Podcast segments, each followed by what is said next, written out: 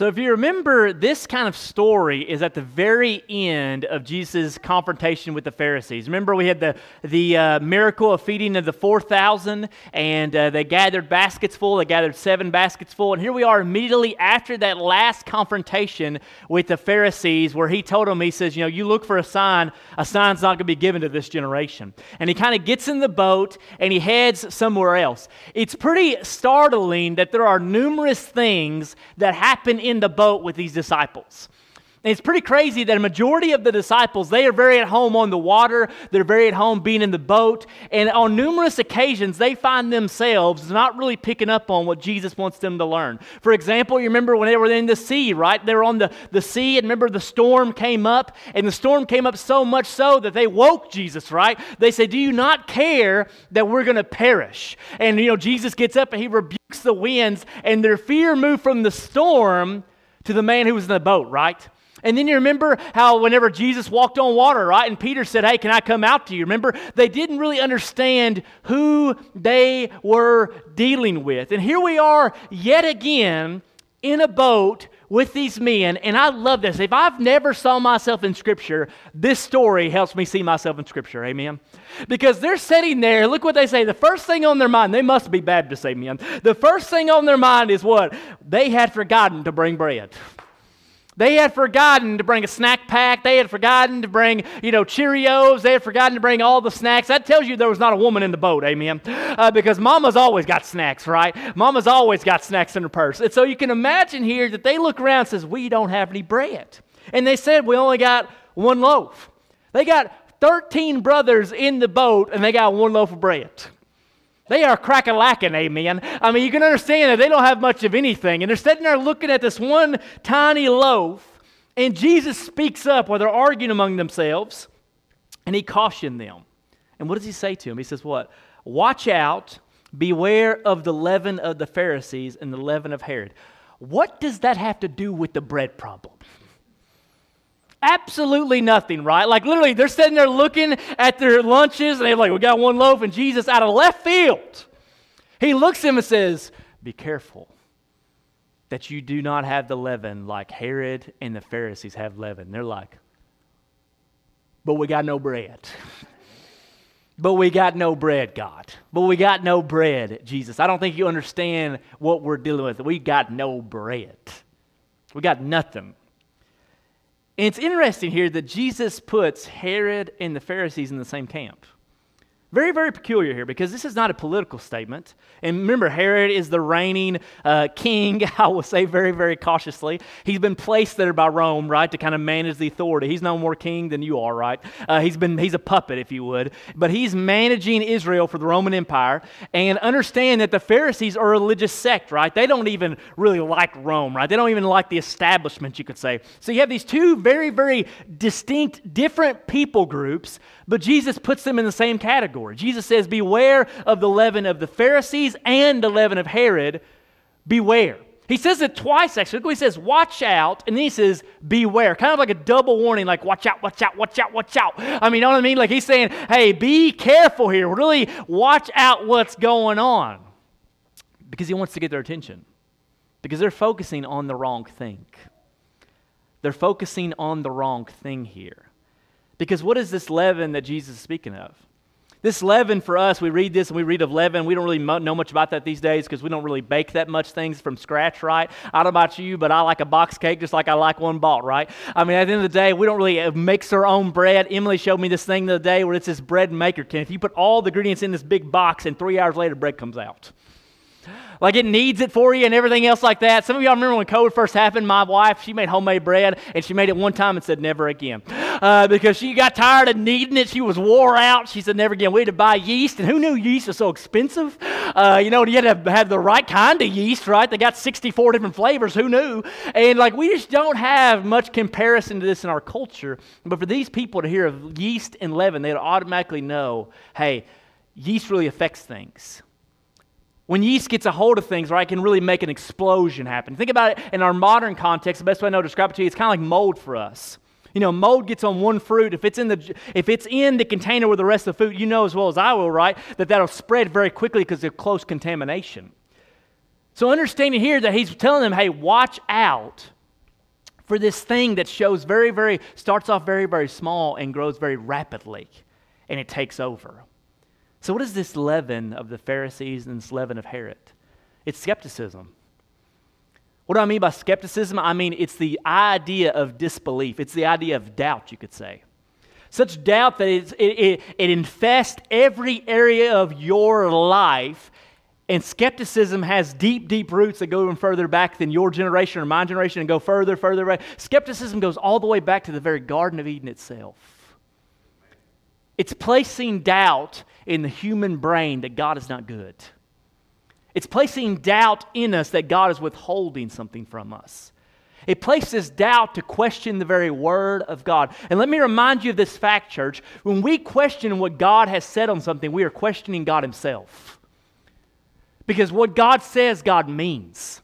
What God says, He does. And when you question what God has said, once again, you're calling God's character into question. And that's a very, very dangerous place to be in. So He tells them, He says, You're looking at the bread when I'm telling you, watch out what you're really focusing on. And how do we know this? Because what does Jesus do? He elaborates here. They hear this, and once again, I see myself here. I don't know about you, but you can probably see yourself here. Jesus says, Hey, watch out. They look at each other and say, They began discussing with one another the fact they had no bread. Jesus gives them a warning. Hey, watch out for the Pharisees, watch out for the leaven of Herod. And what do they do? They look around and say, We got just one loaf of bread, Jesus. And Jesus, aware of this, said to them, Why are you discussing the fact that you have no bread? Why are you discussing the fact that you have no bread? Look at this. Look at these massive amounts of questions. He just boom, boom, boom. Do you not perceive or understand? Are your hearts hardened? Have your eyes not do you have you have you eyes but not see? Have you ears and do not hear? Do you not remember? Do you not remember? You're focusing on the bread when literally the bread of life is in your boat. He says, you know, it's kind of good, take it all the way back. He says, You're worried about the storm when the one who controls the storm is in your boat. He says, You're worried about the water when the one who commands the molecules of H2O to come together to make water in the first place, who binds it together, is in your boat. Because here's the fact, church how many times we focus on thing after thing after thing when the God who supplied the thing is with us. Because that's the thing. Here's they're focusing on the bread when the one who provided the bread in the first place was in the boat with them. They're worried about one loaf. Jesus, we got one loaf. We got 12 people in this boat, Lord. We got 13. And I know you're fasting, but we ain't fasting. You know, you can imagine here that they are very frustrated. Why? Because they are focusing on something physical, but everything physical that we focus on sometimes has spiritual foundations that are broken. Because you can see here that for, for Jesus, he sees beyond the bread. He sees what's really going on here. Some of you are thinking, what's the big deal? It's about bread. You know, they ain't got bread. No, the big deal is they don't have faith. They don't have faith. Why? Because they had missed who was in the boat with them. You see, they, they had missed it. They had just seen Jesus multiply loaves and sardines, right? And feed 4,000 people easily. They had already previously seen Jesus feed up towards of 15,000 people. They had seen Jesus at the wedding of Canaan look at those empty jars of water and turn it into the finest wine anybody ever tasted before. They had seen Jesus come through time and time and time again. And guess what? Not only had they seen Jesus do it, they had heard stories about how God had done it. They heard stories how they were in the wilderness and God made it, made it rain bread from the sky. They had heard story after story how God had made water come from a rock. They had heard story after story how God had always provided. And the question I want to ask you here, church, is how many times in our own lives we have a moment, we have an encounter with something, and we look at the problem and think it's bigger than the God who actually provides for every problem? Because we're looking at our little loaves and I don't think God can do something here. I don't think God is able to heal in this situation. My doctor said this. My, my, my, my bank account looks like this. We, we have all these issues and all these worries when we forget time and time again. Like we sing about this morning. All my life, God, you've been faithful. All my life, God, you've been so, so good. So I'm going to keep singing it. Why? Because it's always going to be true. And even if God stripped everything away from you this morning, you would still have reason to sing that song loudest with the rest of us. Because we're not singing about the we're not singing about the financial gain of the Lord, no. We're not singing about how he heals in all circumstances. No, we're singing about his goodness. His goodness means what? He does everything good. Everything good. We're singing about his goodness. My first question I'll ask you this morning is what truth is God wanting to reveal to you at this time in your life? What truth is God wanting to reveal to you at this time in your life? He goes on to ask him that question. Once again, he, he kind of beats around the bush, but finally he gets down to it. He says, What? When I broke the five loaves of the 5,000, how many baskets full did you take up? They said, Lord, we took up 12. He said, when I, when I fed the 4,000, how many baskets did you take up? And they said, We took up seven, Lord. You know the answer to this. It's not a pop quiz. You know the answers. Finally, get down to the bottom there in verse number 21. And he said to them, Do you not yet understand? Do you not yet understand? I wonder what truth right now God is trying to reveal to us in our lives, and we are stubborn as all get out to get the answer. I wonder how many times, kind of like you, some of y'all here last week and you were here the week before, you're kind of seeing that Mark is, he's jamming these stories together because he really wants you to pick up on how many times God has to tell us things over and over again. Do you know why it's so critically important that you come to church? It's not because the church needs your money. It's not because, you know, that you get to see your brothers and sisters. All that is very, very, maybe have some good things to it and very, very true to it in some cases. But let me remind you this, the number one reason we come to the house of God is to be reminded of God's goodness every week. Every week to be told the same truth over and over again. Every week to be reminded why? Because only one hour a week for most of us in this room, the sad reality is that's the only time you hear about the goodness of God. The rest of the six days you're hearing lies from the enemy. You're hearing lie after lie after lie. Lie after lie. You're hearing what the world wants you to hear. You're, you're becoming the person the world wants you to become, and you're being, you're being discipled by the very kingdom of the prince of the power of the air. So let me ask you that again. What, what is that thing that God's wanting to reveal to you? What is, that th- what is that truth that God's wanting you to know? What is that thing? What, what is that bread that you're focusing on? What is that one thing you're thinking, man, if I just had this, if I just had that? And God's saying, let me, don't worry about that. Don't worry about that. Focus on me.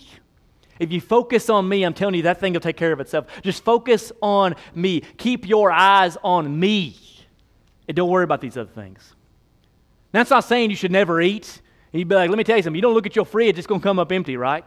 At the end of the day, I'm not saying you should never work and say, well, you know, Lord told me just focus on the Lord. No, there, there's, there's a measure of us where we have to, we have to, I love the, I can't believe who said it, I, what theologian, he said, you pray like it all depends on God and you work like it all depends on you. A lot of truth to that, right? You pray like it all depends on God and you work like it all depends on you. You do both. You do both. But let me ask you another question. Maybe this will be a little bit more pointed to your problem this morning. What lie is the enemy wanting you to focus on instead? What is the lie that the enemy is wanting you to focus on instead? I'll give you a classic example um, of this is maybe the lie of the enemy is you are ugly, you should be ashamed of yourself, you look horrible.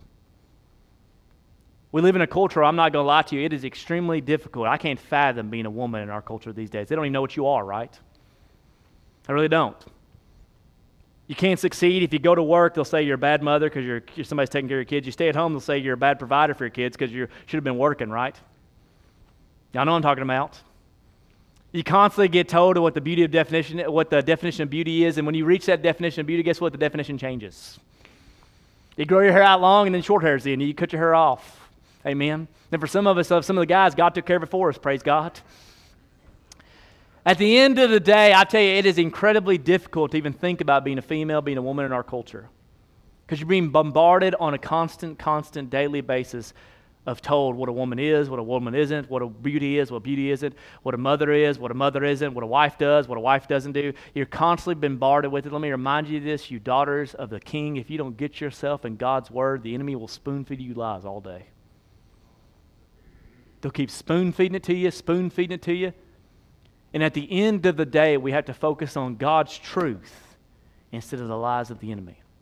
Pastor Nick, how do I know it's God's truth? What do I, how do I know if something's from the enemy? I love it. One other theologian, he said, he said, in the morning I read uh, the newspaper and then I read God's words to fi- figure out what the lies are, the truth is.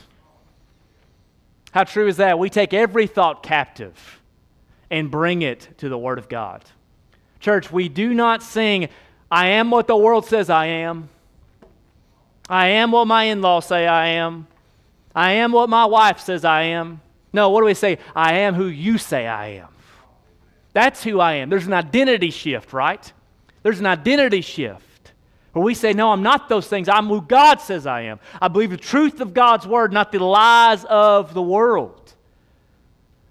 But sadly, many of us, myself included, we have an identity problem and it comes out in our everyday lives. Our identity has changed, but our behavior is catching up to our identity. What do I mean by this? I'll give you a classic example. This is going to hit Michelle and Donnie on the head because I know they're really passionate about this. Let's say you have a dog. Michelle perked up. Let's say you have a dog who, its entire life, that dog has been an abusive home where that owner has came in and hit that dog for no good reason and the dog is always mistreated the dog doesn't get fed the dog doesn't get water if you take that same dog and put them in the Keelan house. They moving on up. You know what I mean? Like literally, they went from not having a name to sleeping in the bed, right? Uh, they went from not being fed to eating better than their husband eats in the home, amen? Uh, they went from not having clothes to having more sweaters than most of us possess. Best health care in the county over there at the Keelan Kennel, amen? At the end of the day, you know, what's going to happen is, stay with me here. I got a really good point of this. I want you to really get this. The dog's identity has changed. The dog has went from being mistreated and being a nuisance to being a problem to being treasured and being appreciated. And it's, it's been receiving different care in both houses. But the fact of the matter is, whenever that dog moves home, for the first couple months of that dog's new existence, even though its identity has shifted, guess what? Its character will take a long time to catch up to its identity. Why? Because it will act like it's still being mistreated. Whenever Donnie would go to pet that dog, guess what? The dog would cower. Not because of what Donnie's done, but because of what the previous owner has done. Some of y'all ain't getting it. I lost you at Kennel, Keelan, amen? When I'm telling you here today, the only way we have to fight against the enemy is the truth of God's word. We have it so much ingrained in us, it becomes our identity. I am who God says I am. I have what God says I have. And it's going to take you a long time to walk in the power of that identity. But if I can just get you to shift and really believe this simple truth, if I can get you to believe this one truth, it'll change your entire life. Jesus loves me. No matter what I do, Jesus loves me.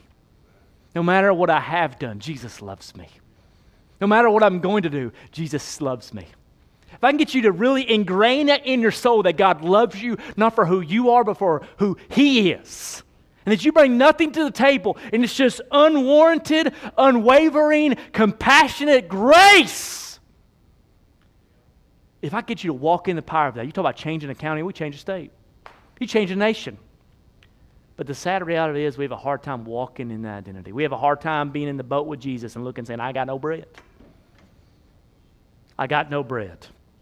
I got no bread. Pastor Nick, what in the world does having no bread got to do with a guy, a blind guy? Got a lot to do with it. Because this is exactly why Mark puts these stories through the power of the Holy Spirit right next to each other. Look what happens in verse number 22. They came to Bethsaida, and some people brought to him a blind man and begged him to touch him.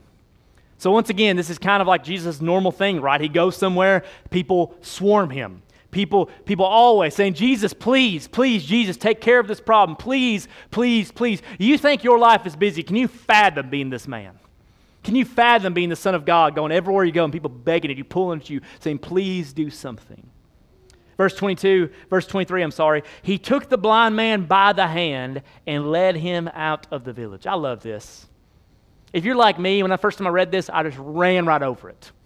He took the blind man by the hand, he led him outside the village.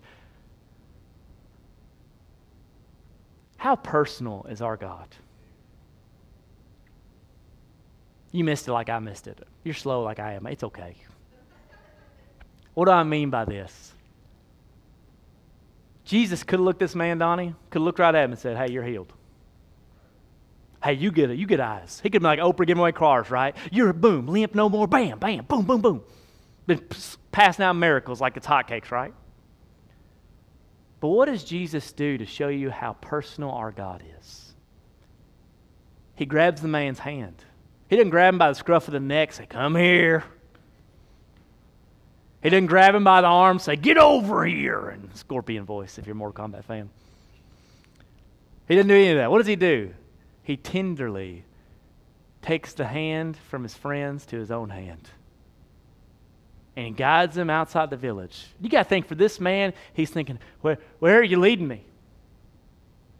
Where am I going? Where are my friends? You can imagine in your set. Once again, this is the Bible. This is my imagination, right? You can imagine for a second that Jesus says, I've got you. Just keep following me. Just keep following me. I've got you. Just trust me. Just trust me. I've got you. Oh, how, how many times, brother and sister, we are like that blind man. We are blind to the things of God. We are blind to the goodness of God. And at the end of the day, you know what we all need to do? It's the same command Jesus gave to the disciples 2,000 years ago follow him. There's an old Baptist hymn we used to sing back in the day wherever he leads, I'll go. Wherever he leads, I'll go. I will follow my Christ who loves me so wherever He leads, I'll go. Because let me promise you this, brother. Let me promise you this, sister. Wherever the Lord is leading you is way better than you can fathom or imagine. Way better. How do I know? I can guarantee you why, because He's leading you to heaven. Better than you can fathom or imagine. He guides this man by the hand. Maybe that man went on to get a tattoo on his forearm and says, Hold me by the hand like Jeb's got.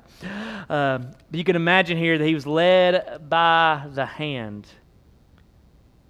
He took the man by the hand, led him out of the village, and when he had spit on his eyes and laid his hands on him, he asked him, Do you see anything? I don't know about y'all, but that's not a walk in clinic. I, want, I don't want Kaylee to do that to me. You go see her, like, Hey, how are you? she's like, Hey, I'm going to spit and I'm going to wipe it on your face. You're going to be good. I'm thinking, Where's Hunter at? Know, this does not sound like good medical practice. The man literally, can you imagine? Put yourself once again. Can you imagine this? He's standing there, can't see nothing, blind as a bat, been blind who knows how long. And all of a sudden he hears Jesus spit. He's probably thinking, oh, well, all right. Then he feels something wet. Whoa! Whoa, whoa, whoa! What are you? What are you put on my face? What did you do? And then Jesus, I mean, you can you can see it, can't you? Do you see anything? You imagine him blinking. You know, not for the first time in his life, not seeing anything. And what does he see? It's pretty comical. And he looked at him and said, I see people, but they look like trees walking. What? He blinked a couple times, I see people, but they look like trees that are walking. Then Jesus laid his hands on him. So he put Jesus put his hands on him. And look at the, the, the critical couple verbs there. He opened his eyes. He opened his eyes, his sight was restored, and he saw everything clearly. And he sent him to his home, saying, Do not even enter the village. Pastor Nick, reading this, does this mean that Jesus cannot heal completely? Because you'd be tempted to do that. You'd be tempted that maybe this guy had such blindness that took two touches from the Master. Let me remind you of this, church. There's more power in Jesus' thoughts than you can possibly fathom. So this is not an account where maybe Jesus' God level was kind of running low and like the power was leaving him. No, we need to understand something about Christ. We need to understand something about the text. Jesus does not do anything accidentally. No accidents, right? No accidents in the Bible, no accidents when it comes to God's hand in your life. God is perfect and good in all of his ways. So this is not like Jesus kind of halfway healed him and he was kind of saying, well, we'll kind of see what happens. Maybe I'll come back and I'll see you later. Follow me in three weeks and I'll see if your eyes are still doing good. No. When we see Christ heal in any account in the Bible, it's a complete heal. The, the deaf does not just hear in one ear, he hears in all completeness, right? The lame does not have to get a walker and then start, you know, doing the Forrest Gump run and he, his braces break off, right? No, the Bible tells us over and over again who Jesus heals, he heals completely. So, why, Pastor Nick, why in the world is this brother need two touches? Why in the world, Pastor Nick, does he need spit and laying on of hands? Why in the world would Christ have to do this two times? I'm glad you asked. Because we don't really know. We don't really know. I tell you what we can, we can kind of look into, and this is what uh, deep theological work and a lot of looking into the text and really understanding how Mark kind of lays things out. This is the best guess we have for what Christ is trying to teach us. This man, when he was spit on with the mud the first time, if you remember the text, this is what it says he could see, but the people around him looked like trees that were walking. So he could see, but he couldn't see. If you've got horrible vision, you get this. Like me, I've got horrible vision. I got a negative 475 in both eyes, which means if I take out my contacts right now, you all look like walking trees.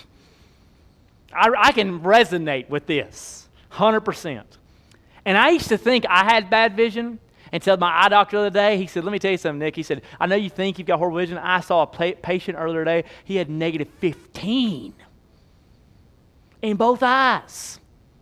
And he said, I can replicate this for you. He replicated it. I was, thank you, Lord, for negative 475. Thank you, Lord, because it was bad. It was horrible. He said, You ought to be thankful for the little bit that you don't have. Because there's other people out there that have it worse than you do. So you can, I can resonate with this. But the second time, whenever he touches him, he says he sees everything clearly. Because here's the truth this man may have been suffering from physical blindness. He could not see with his eyes, but let me tell you this his soul was wide open. He knew exactly who he was dealing with. The comparison, though, on the flip side, was the disciples were seen physically, but they were not seen spiritually. You see, in all truth and reality here, there are two groups of blind people in the story. There's the disciples who are spiritually blind, and there's this man who is physically blind. And in both cases, the remedy is the same. In both cases, the only one who can take care of physical blindness and the only one who can take care of spiritual blindness is Christ, the God man, right? He's the only one, church. And at the end of the day, if you were to say, Pastor, what's something even further than that? At the end of the day, you could even argue that the disciples before the resurrection, they had a little bit of partial healness. They saw kind of what Christ was about. They saw his ministry like people are walking trees, right? They saw a little bit of who Christ was. But after the resurrection, right? After they saw the resurrected king, they looked back and said, Man, we should have seen it. We should have known that the Son of Man would go die at the hands of the Romans. We should have seen it. I love what the prophets say there in the walk to Emmaus. I love what the brothers say to each other. They say, Oh, how our hearts burned within us when he talked to us. Guess how true it is that God is slow and kind to us, and our eyes slowly but surely start to see God's hand in our lives, sometimes the older we get. The older you get, you can be very, very thankful for the opportunities God, God allowed you to miss. Praise God. When you get older, you can go back and look back that God, you thank God that He crushed that relationship. You thought you were going to make it, and God said, Not today. And at the end of the day, you look back over and over again at your life, and you think, God, why did I get that promotion? Because God knew if He gave you that promotion, it would be promoting you past your character, and you would fall and stumble. So God removed it, kept your family where it was, because God loves you, church. God loves you. I love what I saw church sign in Paducah said sometimes God's rejection is God's protection. How true that is. Because we don't see. We don't see what God's trying to teach us. We don't see what God's trying to show us. We don't see what God's doing in our lives. And it's because we're not looking. We're not looking through the lenses of Scripture. We're not looking through the eyes of Christ, we're not looking at things like that. If you say, Pastor, what do we need? We need a healing touch of God to say, God, heal my, heal my ears so I can hear from you. God, heal my eyes so I can see your hand in my life. God, show me. God, show me what you're doing. God, give me wisdom to know what I should do and what I shouldn't do. God, help me, Father. Help me, God. Because my last point to you this morning, and I think it's critical to the whole sermon, if you don't pay attention to anything else I've said, hopefully you hear this. With the power of the Holy Spirit, Jesus corrects our spiritual blindness through the transformational work of the gospel in everyday life. By the power of God's Spirit in our lives, Christ is able to correct our spiritual blindness through the transformational power of the gospel in everyday lives. You know the lie that the American church has bought and believed for the past several hundred years? Is you think believing in the gospel is a one time occurrence. You think, I believe the gospel, I got saved, I no longer need the gospel. Let me remind you of this sobering truth. We never get over the gospel. Never get over it. The gospel is so, so simple that a child can understand it. That Christ came, Christ lived, Christ died, and Christ resurrected all for me. We know that's true, right? A simple child can understand it. But the gospel is so rich and the gospel is so deep that if we spent our entire everyday working our lives combing through its pages, looking what Christ wants to show us, we would exhaust our time before eternity caught up to us. It's that deep. And the fact of the matter is, if I can just get anything in our church, it would be to walk in your gospel identity. It'd be to walk in God's power in your life, saying, I've been set free from sin so that I may not sin anymore, so I might be a servant of the King because God's grace not only saved me, but God's grace is transforming me. And every day the outer man is wasting away, but every day the inner man is being renewed in the power of Christ. And I'm not who they say I am, I'm who God says I am. If I can get you to believe that, your kids' lives will be changed. If I can get you to walk in that, your marriage will be fixed, brother. If I can get you to really, really say it to you every day, I am who God says I am, your life will be different because we'll be walking in the power of God's identity. Saying, I am who Christ says I am. I don't care what the world says, I'm who Christ says I am. And the only way you know who Christ says you are is you get in the book. You get in this book so much till this book gets in you.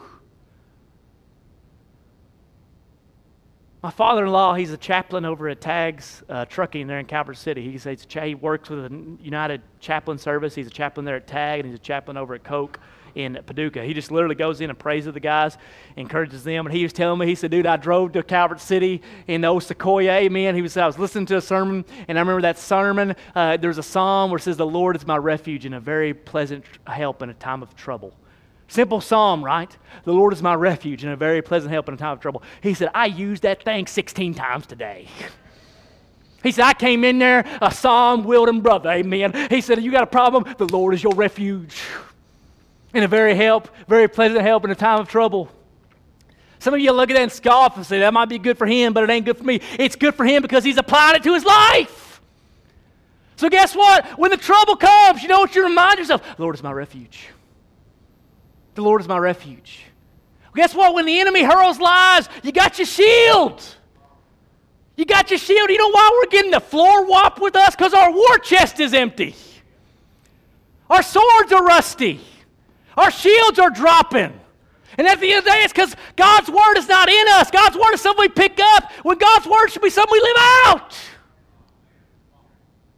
I said, God, I don't have to test the waters. I know what you've said. I don't got to sleep around because I know what you've said. God, I don't have to worry about that because I know what you've said. We believe what God says on the matter. And I'm going to say it's half of you, brothers and sisters, I love you. You believe more on the news than you believe in God's word. And you see it all over our counties. Because let me tell you, it's not coming from there.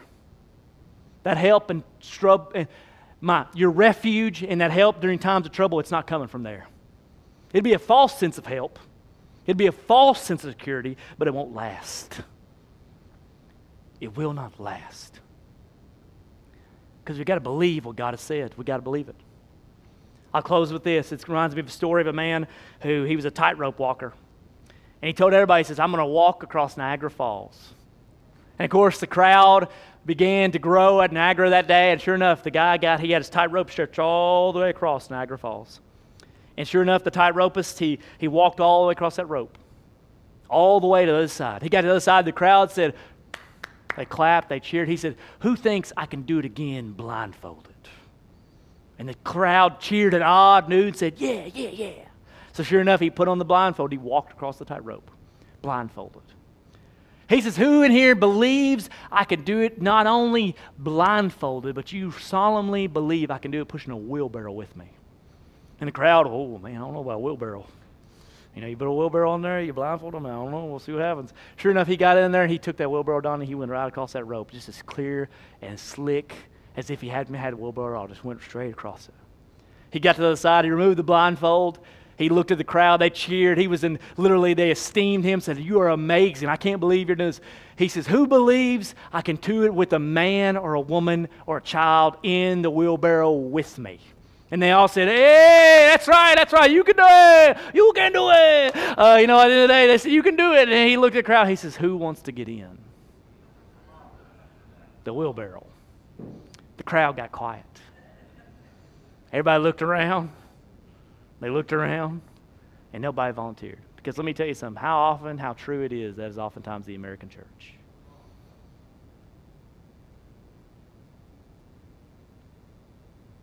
How many times have been true in my life? We know God is able in our head, but we don't know it in our heart. I know God can do it. And I believe God will do it for you, Pastor, but God won't do it for me. We look at the Savior of the world who's crossed more than a tightrope, He crossed eternity itself crossed eternity itself to look at me and you and say, Get in the wheelbarrow. And we look at him, we look at the falls of life, we look at the crowd around us, and we see nobody saying, I'll go, Lord. And so we don't even think, we say, oh, that might be good for somebody, but it ain't good for me. And it's because we are spiritually blind.